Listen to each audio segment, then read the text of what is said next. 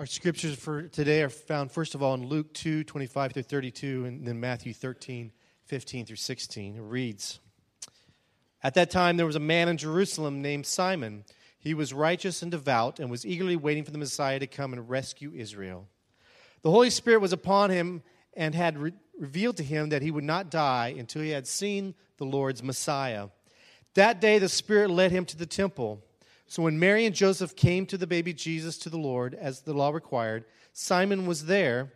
He took the child in his arms and praised God, saying, Sovereign Lord, now let your servant die in peace, as you have promised. I have seen your salvation, which you have prepared for all the people. He is a light to reveal God to the nations, and he is the glory of your people Israel.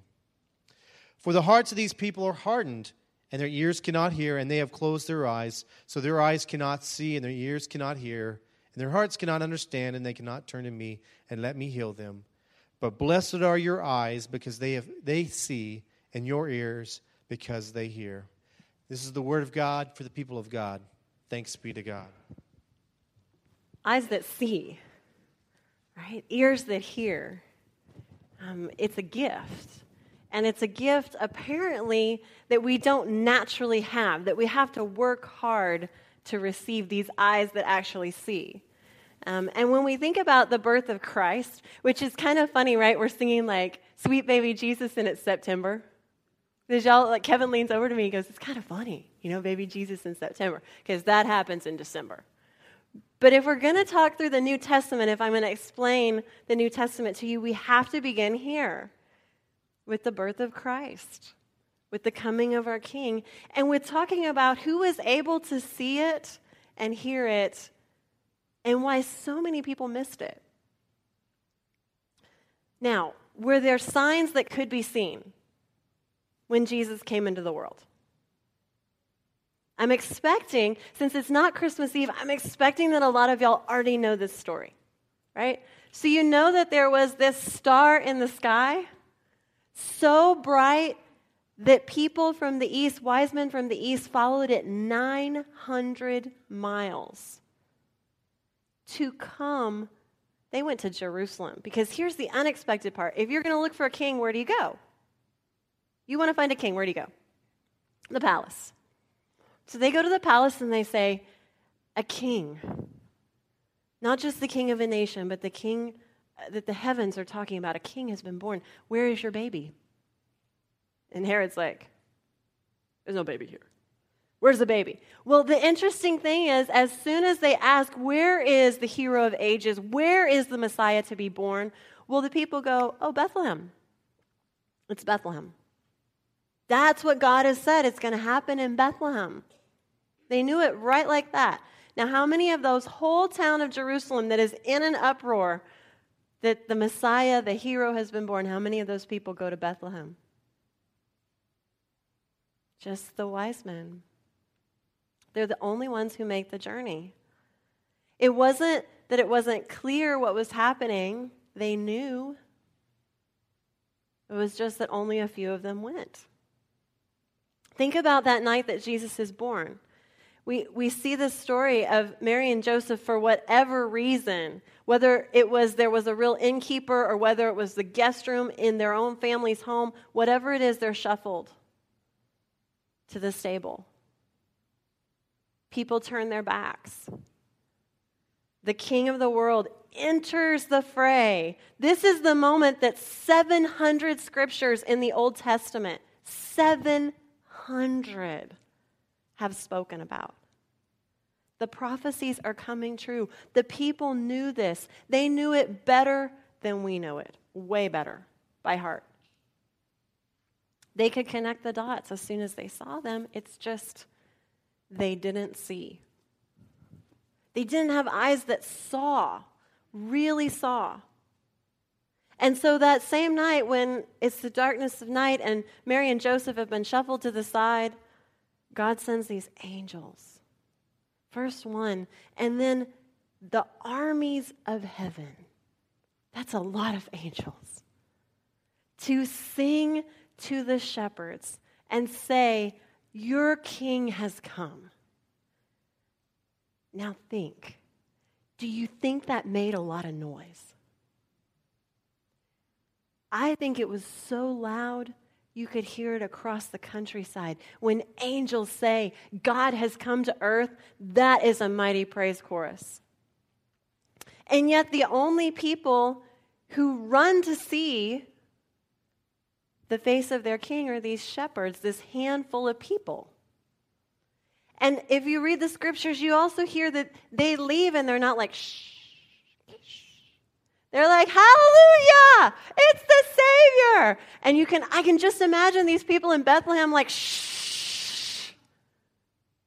We're trying to sleep here. Hush that racket. So there's this amazing thing going on that if you have eyes to see and ears that hear, you get to come see the Savior. He's there. It's a gift, but your eyes have to see it, your ears have to hear it. Now, I often think when I think of this story, I'm like, I would be one of the ones who would notice, right? And I'm sure if you've ever tried to put yourself in the story, you think, I would be one of the ones that noticed because we tend to think of ourselves as people whose eyes see and whose ears hear. And that if something amazing was happening right next to me, I would see it. But I might be overestimating my seeing capabilities. And there was this thing that happened to me that I think I'll remember forever to remind myself that I need better eyes. I was really excited when Scott and Martha got their boat. And we went down, we were going to go down to the lake. This is very exciting when your friends have a boat. They're going to take you to the lake. And so I had packed up all the kids. We had all the sunscreen, we had all the snacks, all the drinks, all the towels. We had everything. We're trying to schlep it down to the dock. I'm trying to get the kids herded. You know, Kevin and I, we got everything, we got everything. We're on the dock. We just need to walk down to the boat. And coming down the dock towards us is this family a dad, two kids, and a puppy. And so, as much as we wanted to go to the lake, um, we wanted to meet that puppy. And so Martha and I are down on the ground, like, hey, puppy, hey, little puppy. And the kids are down there, and our kids are all crowded around. And we're like, hey, what kind of dog is this? And the dad tells us what kind of dog it is. And we're like, been out enjoying the lake. And we're like, puppy, puppy, puppy. And then finally, we're like, you know what? Puppy's awesome, but lake's even more awesome. So we leave. We go down to Martha's boat. We're getting in the boat when Kevin says to me, hey, baby. I'm like, yeah? He goes, that was Tim Duncan.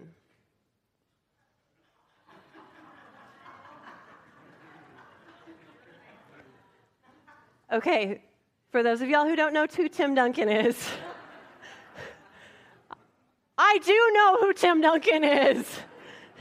He is my favorite athlete. Y'all know I'm not into sports, but I am into the Spurs. I have been since I was this big.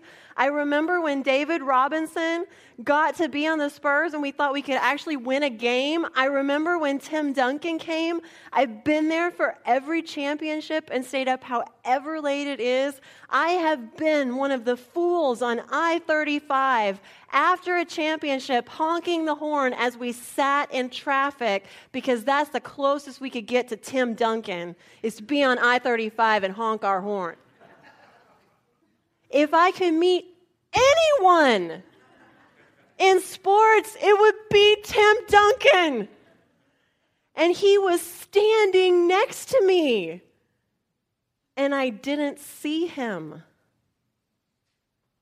So I run to the top to see is it too late? Could I make a fool out of myself? Wait, I love you. He's gone, right? And now the funny thing is, Scott and Kevin are like, duh. Kevin says to me, real sweet, he says, Baby, did you not see he was seven feet tall?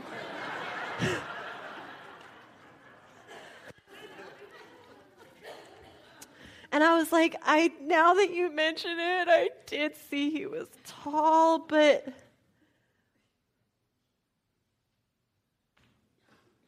do you have eyes that see? Tim Duncan, if you come back, I will see you. I swear to God, I will see you next time. Tragedy struck me when I missed Tim Duncan, but even more tragic, friends, would be to miss God. Because just like Tim Duncan was not hidden, he was seven feet tall, standing right next to me on our boat dock in our community. Unexpected? Yes. Hidden? No. If you have eyes that see. So let's talk about Simeon, who Greg read about. Simeon, this old man, he's wanting to see the Savior. That's a good start.